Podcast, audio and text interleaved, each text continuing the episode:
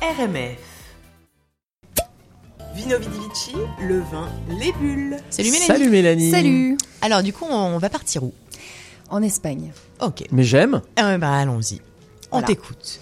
Qu'est-ce qu'on boit en Espagne? Alors, déjà, il faut savoir que donc euh, en Espagne, il y a plusieurs vignobles. Euh, donc, il y a le Rioja, l'Andalousie, euh, le Priora, en Navarre, euh, en Ribera del Duero. Oh. Euh, abritent des terroirs bien identifiés et euh, il y a des cépages autochtones particuliers comme le Tempra- Tempranillo et le euh, Pedro Jiménez. Alors, il faut excuser mon accent hein, parce que mon accent espagnol est terrible. Non mais t'es hyper bonne en anglais, ça compense. Voilà. Donc euh, la viticulture c'est a été introduite dans le sud par les Phéniciens et sur les côtes orientales par les Grecs. Donc ça fait hyper longtemps qu'ils font du vin. La colonisation euh, romaine a structuré le vignoble actuel. Et euh, donc aujourd'hui, le vignoble espagnol a une superficie d'à peu près 1 million 100 000 hectares. Ah oui, c'est très grand, ce qui en fait le premier au monde euh, par sa surface. Par contre, cette surface a été euh, fortement en baisse d'à peu près 52 000 hectares entre 2008 et 2009. À cause du phylloxéra? Non, pas du tout. à cause de. Bah, en fait, il y a, y a pas beaucoup de production. Le, le volume de production en Espagne n'atteint que 80% de la production de pays comme la France ou l'Italie. D'accord. Donc euh, voilà, il y a un manque d'exploitation à certains endroits. Et actuellement, il y a euh, à peu près 60 DO, alors des appellations d'origine, euh, qui sont reconnues, dont la liste est regroupée en 15 communautés autonomes. En 91, les vins de la Rioja ont accédé à la DOC, la- donc la dénomination d'origine euh, qualifiée, si on veut, en français. Euh, les meilleurs vignobles sont situés sur le plateau entre 500 et 800 mètres d'altitude, là où le soleil euh, est moins puissant et où les nuits sont plus fraîches. Donc évidemment, les, euh, les raisins préfèrent.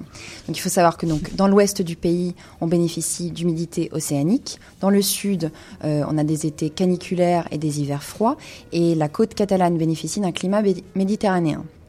Donc il existe une grande diversité de cépages autochtones aussi, euh, grâce à tous ces, ces- ces microclimats, si on veut. Donc le principal cépage Oh, fait rouge est le Tempranillo, mais euh, on trouve aussi du Grenache noir euh, et, et tout un tas d'autres euh, cépages comme le Cabernet Sauvignon par exemple. Il y a peu de blancs en Espagne. Euh, on a les meilleurs sont vraiment le Palomino, euh, le Pedro Jiménez, euh, l'Albarino, voilà quelques-uns qu'on connaît très très bien. Euh, les régions viticoles les plus réputées sont euh, évidemment la Rioja, la Ribera del Duero et celle que j'ai nommée euh, en, début de chronique et la Galice. Alors dans le Ribera del Duero, on a euh, parmi les grands vins d'Espagne, vraiment, c'en est vraiment un, au cœur de la Castille et Léon. Donc les vignes sont plantées sur un plateau d'altitude. Évidemment, ça va jouer sur la qualité du vin. Le cépage Tempranillo, donc ici on l'appelle Tinto Fino ou Tinto. Euh, il est roi. Il est vraiment euh, C'est le. au centre de tout. Il cohabite avec des variétés plus internationales comme le Cabernet Sauvignon ou le Merlot.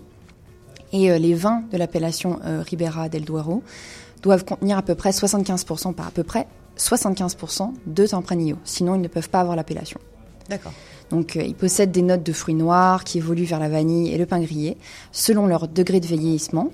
Et ils donnent des rouges assez profonds et assez racés aussi. Donc voilà, Donc tu conseilles.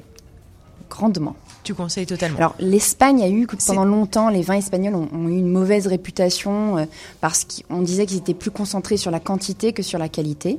Donc ça c'est ça a tendance à changer Euh, et dans cette région en particulier et, et en fait le le vin que je vais vous conseiller aujourd'hui euh, est donc le petit dernier d'un domaine qui s'est vraiment euh, mis au centre de, de, de cette mission de, de redorer le blason du vin espagnol.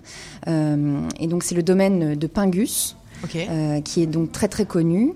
Et, euh, et ils ont fait un, un petit dernier, ils ont fait une espèce de, de collaboration avec euh, euh, comment dire des, des, des viticulteurs locaux et ils ont décidé de faire un vin justement un petit peu plus démocrate, si on veut. ok. donc, ça s'appelle, Qui peut plaire à plus de monde, tu veux dire? Bah déjà, mais ensuite surtout sur le prix, parce Ah, que les vins qui, qui étaient produits par le domaine de Pingus avaient tendance à être relativement chers, et là pour le coup très chers. Donc on était aux alentours euh, de, de 700, 800 euh, la bouteille quand ah même. ouais, hein. Ouais. Ok. Non, mais la Euh, chronique voilà. de Mélanie va nous plumer. Je- Euh, alors que là, celui que je vous conseille, il est quand même que à 46 dollars à la SAQ. Ah Ah oui, c'est- beaucoup mais plus une- abordable. Une, une brouette. Disons qu'on se fait plaisir, mais c'est abord- c'est quand même abordable pour un bon vin. Donc voilà, donc ça s'appelle euh, PSI, donc PSI, euh, Ribera del Duero, 2016, du domaine de Pingus à la SAQ, en produits celliers. Donc il faut faire attention parce qu'il est assez euh, limité en quantité.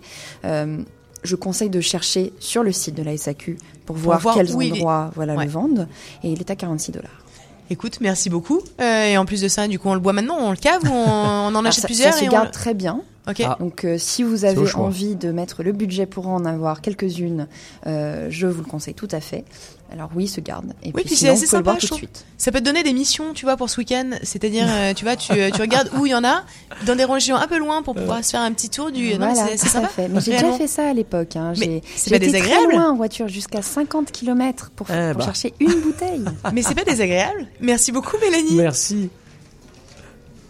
C'était Vino Vidivici, le vin, les bulles.